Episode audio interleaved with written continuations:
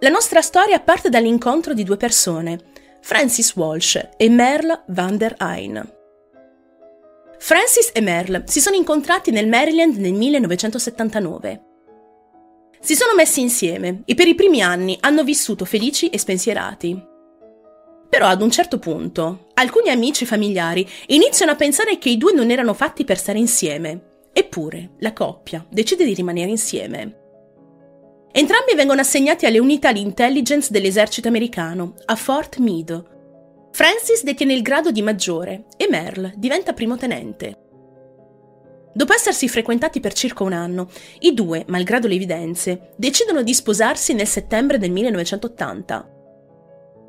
La celebrazione ha luogo nella cappella della base militare e poche persone sono presenti a questo matrimonio. Il loro lavoro nell'esercito continua, ma quello di Merle no. Dopo circa un paio di anni, dopo il matrimonio, decide di lasciare definitivamente l'esercito, perché è stanca dei compiti amministrativi che le sono stati assegnati. Lei è specializzata nel controspionaggio, per cui in un certo senso non si sente valorizzata. Francis invece rimane nell'esercito e la coppia decide di trasferirsi ad Huntsville, in Alabama. Questo trasferimento è stato imposto dai responsabili dell'esercito per cui lavora Francis. Comunque, la loro relazione procede sotto molti alti e bassi. Decidono di mettere al mondo la loro unica figlia, Therese Rose van der Heijn Walsh, nata nell'estate del 1984. Lei è la nostra sfortunata protagonista. La sua venuta al mondo è stata piacevole e i coniugi Francis e Merle hanno fatto di tutto per garantirle un'infanzia sana e normale. I problemi nella coppia non cessano anzi peggiorano. Nel 1985 Francis riceve un ordine di trasferta per le Hawaii. Le cose in casa stanno andando a rotoli e spera che almeno questo trasferimento sarebbe servito a cambiare la situazione in casa, forse a migliorarla. Francis quindi vede questa come un'opportunità, anche se in realtà così non è. L'essere isolati alle Hawaii non ha fatto che accentuare i problemi già preesistenti. La loro vita come marito e moglie è stata da sempre una montagna russa di emozioni, ma stavano cadendo sempre più in basso. La rottura definitiva avviene nel maggio del 1987. Francis decide di lasciare il domicilio familiare. Dorme all'interno della sua auto, cosa che faceva già da tempo. Questa però è la goccia che ha fatto traboccare il vaso. Da lì in poi Francis e Merle combattono per il divorzio e la custodia della loro unica figlia. La cattiveria tra di loro non conosce limiti. Nel dicembre dell'87, Merle accusa il suo ex marito di aver avuto rapporti con la figlia Therese, ma non ci sono mai state delle vere e proprie prove a sostegno di questa accusa. Sembra evidente che Merle, in quel momento, stava facendo di tutto per far apparire Francis come il solo responsabile della fine della loro storia. Sono talmente irrefrenabili con gli insulti, accuse e battaglie legali che viene mandato un assistente sociale per sovrintendere il loro divorzio e l'affidamento di Teresa. Si stabilisce in questo caso che Francis non aveva mai fatto nulla alla loro bambina. Anzi, sembra piuttosto che Merle avesse fatto qualcosa alla figlia, una sorta di lavaggio del cervello. La piccola, essendo troppo giovane e facilmente influenzabile, è costretta a stare in mezzo a questa disputa, costretta a sentire delle cattiverie da parte della madre nei confronti del padre. In tutto questo interviene anche uno psicologo.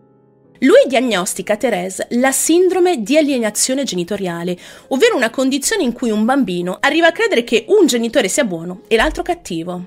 E questo era dovuto alle pressioni fatte dalla madre. Quindi sì, sembra essere Merle colei che sta facendo più del male alla bambina. E questa per lei è una grandissima sconfitta. Molto probabilmente non le permetteranno più di averla con sé. Infatti, l'assistente sociale e il medico sono preoccupati. Qualora decidessero di affidare effettivamente Therese a Merle, probabilmente avrebbero fatto un grande sbaglio, perché questa avrebbe fatto di tutto per strappare via la figlia dal padre, forse scomparendo addirittura nel nulla. Il giudice che sovrintende a questa battaglia per l'affidamento della coppia alla fine si pronuncia a favore del padre, citando l'imprevedibilità della madre a quella che chiama un flagrante disprezzo per i bisogni della bambina. Entro un giorno dalla sentenza, Merle è affranta, delusa e arrabbiata come non mai.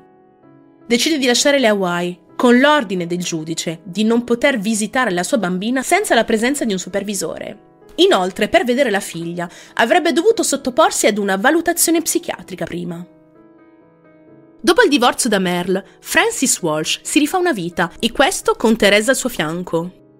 Decide anche lui di lasciare l'esercito e poi di lavorare come direttore di una banca a Honolulu. Come nelle più classiche delle situazioni, dopo poco tempo inizia a frequentare un'altra donna. Questa si chiama Janice Anderson. I loro incontri romantici sembravano essere perfetti, ad eccezione della presenza assillante di Merle. La donna si rifà viva e cerca di ostacolare la nuova relazione del suo ex. Per farvi capire, al primissimo appuntamento di Francis con questa Janice, Merle si presenta e inizia a urlare a entrambi, minacciando apertamente e pubblicamente tutti e due. Infatti la donna era riuscita ad intercettarli e rintracciarli. Merle, in effetti, stava spiando il suo ex da un certo tempo ed è decisa e pronta a rovinargli la vita. L'ossessione della vendetta la sta consumando sempre di più. Un altro esempio inquietante che vede Merle protagonista è il seguente. Un giorno si presenta e si mette davanti all'auto in cui si trova Janice, la nuova compagna dell'ex marito, e decide di attaccarla con una pistola stordente. Per fortuna la carica sulla pistola stordente era abbastanza bassa da non causare alcun danno, ma per quello che ne poteva sapere Janice in quegli istanti, per lei poteva trattarsi anche di una pistola vera, questo non lo sapeva. Dopo averle sparato, Merle lascia la scena pochi istanti dopo, ma non prima di aver strappato i cavi del veicolo di Janice e disabilitando il veicolo completamente.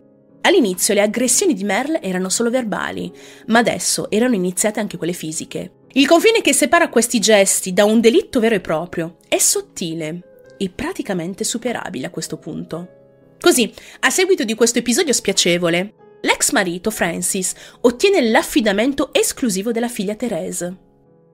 Francis e Janice si trasferiscono e vanno a vivere a Kailua, sempre nelle Hawaii, mentre Merle fa ritorno negli Stati Uniti per essere più vicina alla sua stessa famiglia.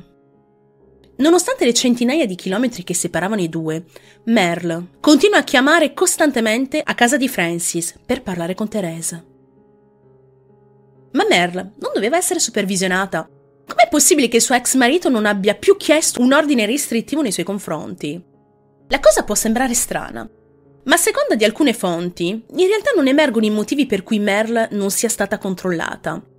Anzi, viene proprio detto che le è stata concessa una visita senza supervisione. Si è sempre rimasti in attesa di una valutazione psicologica ordinata dal tribunale, ma lei si è rifiutata di farla. Quindi nessuno ha deciso di farsi troppi problemi e hanno semplicemente lasciato le cose andare avanti così.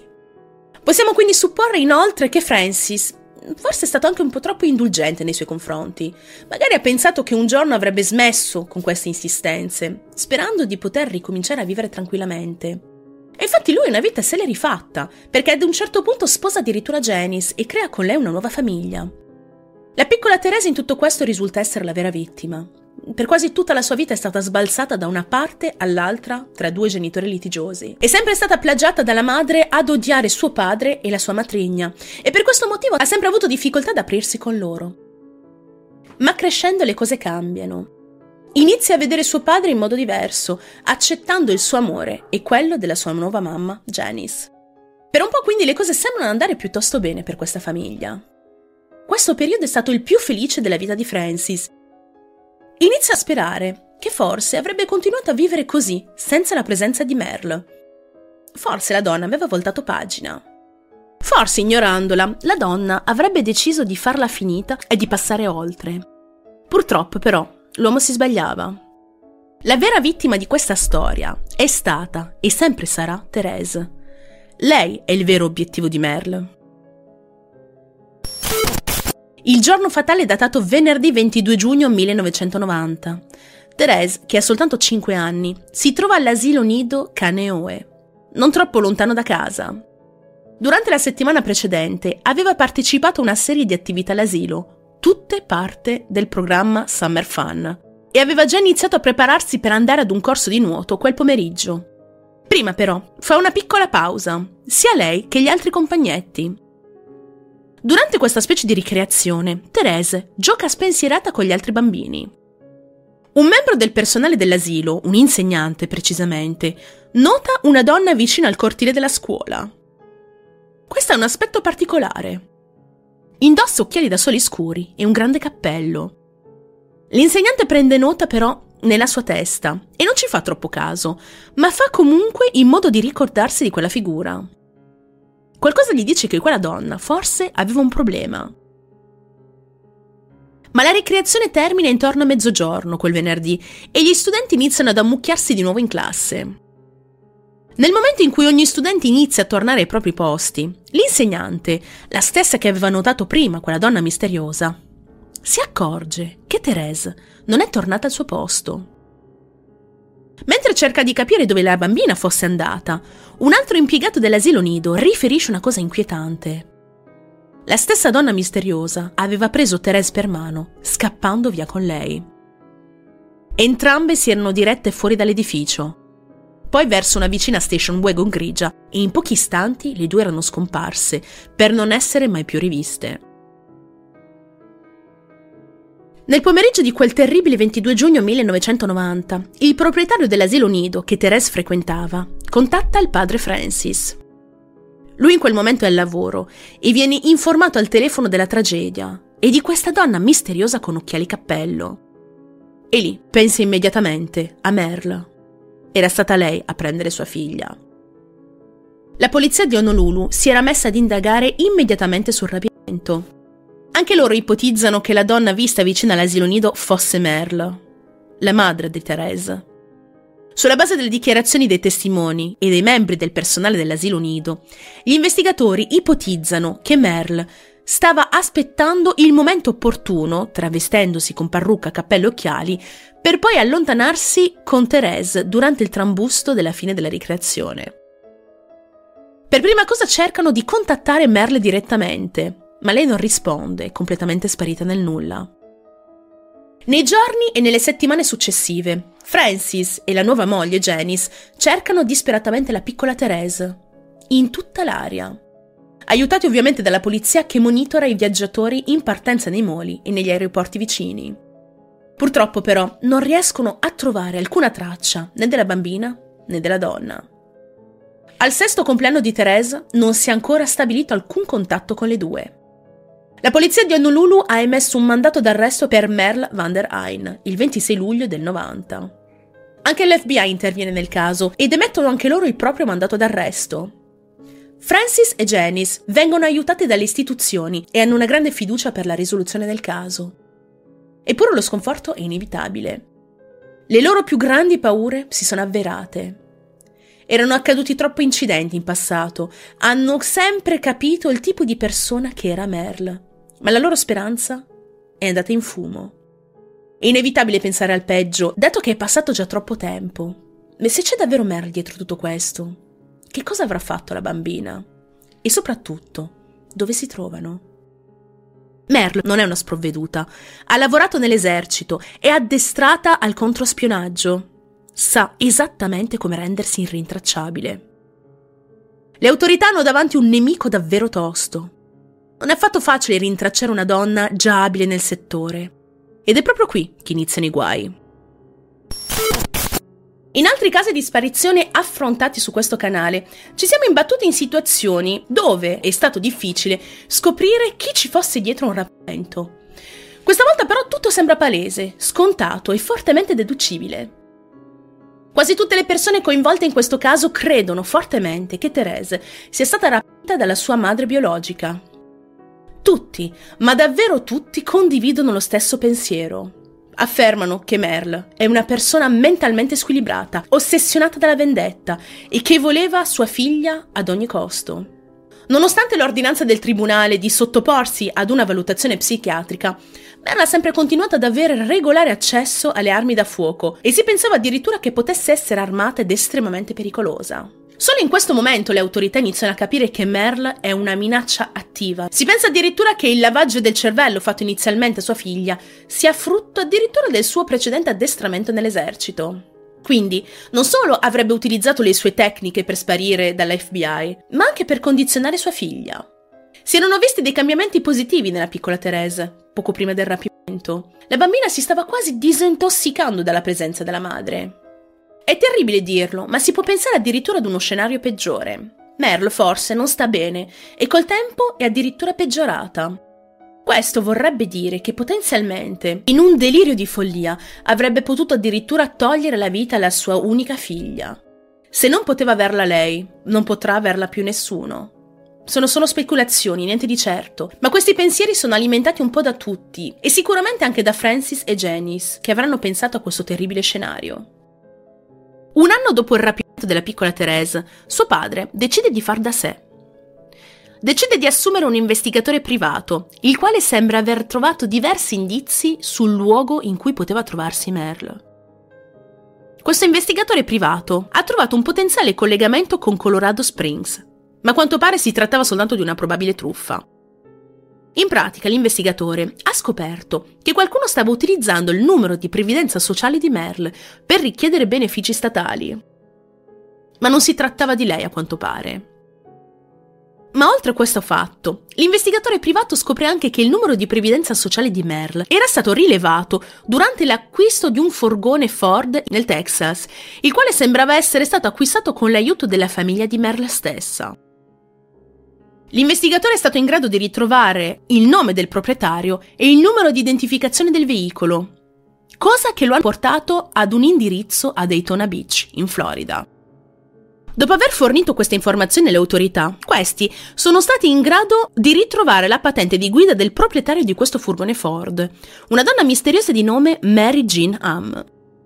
Quando le autorità hanno dato un'occhiata alla foto usata da Mary Jean Ham sulla patente, sono rimasti sorpresi nello scoprire che si trattava niente meno che di Merle van der Heijn, che aveva indossato occhiali e una brutta parrucca per questa sua nuova identità. Purtroppo, Mary Jean Ham non viveva più all'indirizzo indicato sulla patente, ma questa rivelazione sembra confermare i sospetti di tutti. Merle è ancora viva e vive sotto falsa identità. Un classico per tutti quelli che non vogliono più farsi ritrovare. I successivi tentativi di rintracciare questa Mary Jean Ham, ovvero Merle, si sono poi rivelati infruttuosi, poiché il furgone Ford era stato rivenduto alla cognata di Merle nel 94. Quando questo furgone viene ritrovato, le impronte digitali erano state completamente cancellate e non vi erano più prove forensi. L'agente speciale dell'FBI che è andato a controllare racconta ai giornalisti quanto segue. Ci stanno prendendo in giro. Penso che sia divertente per loro. Il fatto di battere l'FBI, ma noi non ci arrendiamo. Francis ha dovuto vivere per quattro anni senza sapere nulla della bambina. Solo più tardi è stato informato che la famiglia della fuggiasca la stava aiutando nella fuga. Anzi, probabilmente erano proprio loro ad ostacolare gli sforzi delle forze dell'ordine per riunire Francis con sua figlia Therese. Ovviamente interrogati, si mostrano tranquilli e sicuri e dicono di non aver niente di provato o compromettente nei confronti di Merle. Cosa che fa rabbia però è che è vero. La questione del furgone non prova in modo concreto un loro coinvolgimento doloso nella storia. Fanno intendere di essere dalla parte dell'FBI, dicendo che presto avrebbero trovato Merle. Praticamente li stavano davvero prendendo in giro. E qui Francis si infuria. Spende decine di migliaia di dollari, se non di più, per rintracciare la figlia scomparsa. I suoi sforzi, uniti a quelli degli investigatori che sta soldando, non portano ad una reale conclusione del tutto, ma si riesce solo ad ottenere piccoli, insignificanti e microscopici indizi sulla possibile ubicazione di Merle, ma non di Therese. E questo è molto preoccupante. Non sembra più così scontato che le due siano ancora insieme. Vengono i brividi solo al pensiero di poter immaginare la piccola Therese sepolta da qualche parte e priva di vita. Comunque si arriva a scoprire qualcosa, ovvero che Merle aveva acquistato il certificato di morte di un bambino a Salt Lake City e probabilmente ha utilizzato questa identità per crearne una nuova, dopo aver ottenuto il numero di previdenza sociale. Questo numero Merle lo avrebbe utilizzato a Mesa City, in Arizona, nell'89, e già molti mesi prima del rapimento, insieme al nome Pat Doherty. Ciò vuol dire che questa fuga e questo rapimento sono stati più che premeditati. Inutile dirvi che questa cosa aggrava ancora di più la sua colpa. Negli anni successivi, il suo numero di previdenza sociale è stato usato più volte in tutto il Texas, inclusa una volta a Houston, quando Merle ha aperto una casella postale con il suo vero nome. E poi di nuovo nel novembre del 91, a Bridge City, vicino a dove vivono i suoi parenti. Nel corso del tempo, Francis e la sua rete di investigatori privati scopriranno un vero labirinto di almeno 10 identità separate, tutte legate a Merle, ciascuna con vari nomi e retroscena utilizzati per creare false identità e procurarsi dei documenti legali necessari e associati a questi nomi. Diventa quindi sempre più evidente che Merle, un autentico camaleonte, è più che in grado di mimetizzarsi in qualsiasi ambiente e nascondersi in bella vista. Francis oramai è deluso ed è quasi arreso all'inevitabile. Sembra che l'ex moglie avesse davvero vinto, ha realizzato il suo ossessivo desiderio. Ha preso due piccioni con una fava, portando via Therese e rovinando la vita a Francis e Janice. Una fonte riporta un'ipotesi piuttosto articolata, parlando di un'organizzazione chiamata Children of Underground, coinvolta nel caso di una certa Emily Michelle Sawyer, una bambina di 4 anni rapita anche lei dalla madre. Praticamente la fonte spiega che questi Children of Underground fanno in modo di tenere nascosti i bambini scomparsi, fornendo una sorta di supporto a chi vuole che i propri figli rimangano irrintracciabili ai genitori. Operano con casi di abusi intimi e hanno una fama controversa. Dicono di aver aiutato circa 7.000 persone a scappare da famiglie pericolose o violente, anche se le forze dell'ordine stimano che tale numero sia molto più vicino a poche centinaia. Le tattiche controverse dell'organizzazione sono sopravvissute nel corso degli anni e sebbene le persone coinvolte sembrino avere buone intenzioni, diventa sempre più evidente che non sempre avevano ottenuto dei buoni risultati. Dopotutto, anche se sembravano aiutare o salvare centinaia di uomini, donne e bambini provenienti da una situazione di pericolo a casa, è anche vero che hanno aggirato le leggi per garantire che i bambini non rivedessero più l'altro genitore. Perciò si inizia ad ipotizzare che Merle van der Heijn avesse potuto cercare rifugio presso i Children of Underground e che avesse potuto ricevere aiuto da loro nella creazione di una nuova identità per se stessa e per Therese. Ricordiamoci che Merle aveva accusato già in passato Francis di aver avuto dei rapporti con sua figlia. E chissà, magari è proprio con questa scusa che è entrata nel loro giro. Tutto questo rimane soltanto una grande teoria, un'ennesima in un caso di disparizione palese, ma difficilissimo da risolvere. E il tempo passa inesorabile. Merle non si trova, Teresa neanche. E la situazione non sembra migliorare. Il padre di Therese, Francis, non ha mai detto nulla contro la polizia, malgrado il fatto che non avessero trovato sua figlia. Anche se provava un certo risentimento nei loro confronti, tanto che nel 1996 dichiara quanto segue. Ogni pista è stata seguita troppo tardi. O era troppo difficile da seguire perché oramai fredda o completamente confusa. La polizia ha lavorato molto, ma oramai questo non è più un caso d'alta priorità per loro. Non devono trovare un magnate della droga o qualcuno che rappresenta un pericolo per le persone per strada. È solo un litigio di custodia. Ma si tratta di mia figlia e della mia pericolosissima ex. Francis, dopo tutto quello che ha fatto, ha deciso di contribuire a fondare la Y State Clare Housing of Missing Children, piuttosto che restare a casa e deprimersi insieme a sua moglie. Ovviamente Francis ha continuato per tutta la sua vita a sperare di ritrovare sua figlia viva. Ma attraverso questo suo contributo all'organizzazione decide di essere il cambiamento che voleva vedere nel mondo. Vuole assicurarsi che nessun altro genitore dovesse affrontare il suo stesso tipo di perdita. Nel 97 Francis appare in Unsolved Mysteries per aiutare a sensibilizzare il pubblico sulla scomparsa di sua figlia. Oramai è passato talmente tanto tempo che se mai la dovesse ritrovare, avrebbe davanti a sé un adolescente e non più una bambina. Ha anche affermato, durante il programma, c'è una parte mancante nella mia vita. Teresa è ancora lì fuori, da qualche parte. Ci penso ogni tanto, ma cerco di non deprimermi troppo.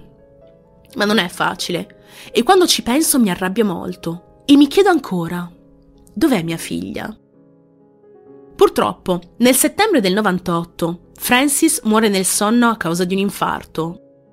Janice, sua moglie, conferma ai media che la morte di Francis era dovuta allo stress. Dice che ha sempre cercato di superare il trauma di questa perdita, ma di non esserci mai riuscito in fin dei conti. Questa ferita in Francis non era mai guarita. La stessa Janice ci lascia nel 2014. La loro storia è scomparsa praticamente dai media, specialmente locali, e non si hanno molti aggiornamenti a riguardo. La coppia non ha mai visto il ritorno di Teresa a casa, ma intanto qualche aggiornamento sullo spostamento di Merle c'è. Sarebbe stata avvistata nel corso degli anni in stati come Alabama, Florida, Louisiana, Colorado e Texas. Si specula anche sul fatto che avesse cercato lavoro all'interno di ospedali, come assistente sociale o come guardia forestale. Alcune delle sue infinite identità sono state riportate e ora ve le elenco. Mary Walsh, Cara van der Ein, Jacqueline Smith, Aqua van der Ein, Pat Doherty, Mary Jean Am, Cara Johnson e Cara Crocharan. Sotto ognuno di questi nomi, ma anche sotto tanti altri, si nasconde una donna addestrata dall'esercito, ossessionata da sua figlia e incredibilmente pericolosa. Si ritiene che Therese, la vittima, oggi sia ancora viva e che potrebbe aver adottato un altro nome e un altro cognome. Data la sua giovane età al momento della scomparsa, è anche molto probabile che non si ricordi assolutamente nulla della sua prima vita, del suo rapimento, del suo stesso padre. Si ritiene ancora possibile la circostanza che vede Merle come assassina della sua propria figlia. Questo perché, e sentite bene, il 29 giugno del 2014, un corpo non identificato è stato trovato a Honolulu, all'interno di un recipiente di metallo, all'interno di una scatola. Non è stato possibile determinare i dettagli distintivi del corpo, ma alcuni tratti sembrano corrispondere a Therese, almeno in teoria. Questo perché questa vittima non identificata aveva un'età compresa tra i 2 e i 6 anni ed era alta circa un metro. Di quel corpo rimane solo lo scheletro praticamente. Non è stato confermato un collegamento con il caso di cui stiamo parlando. Anzi, potrebbe benissimo non centrarci nulla e essere un'altra persona scomparsa. Praticamente tutti, tra conoscenti e non, sperano che la piccola Therese, oramai grandicella, sia ancora viva e nascosta da qualche parte. Ma per adesso la storia rimane irrisolta e sono presenti online le specifiche fisiche di Merle per chiunque la dovesse identificare o rintracciare. Risulta ancora come una fuggiasca e chissà per quanto tempo ancora lo sarà. Ma per il momento questa sembra essere la fine della storia della piccola Therese Rose van der Ein Walsh, rapita dalla madre.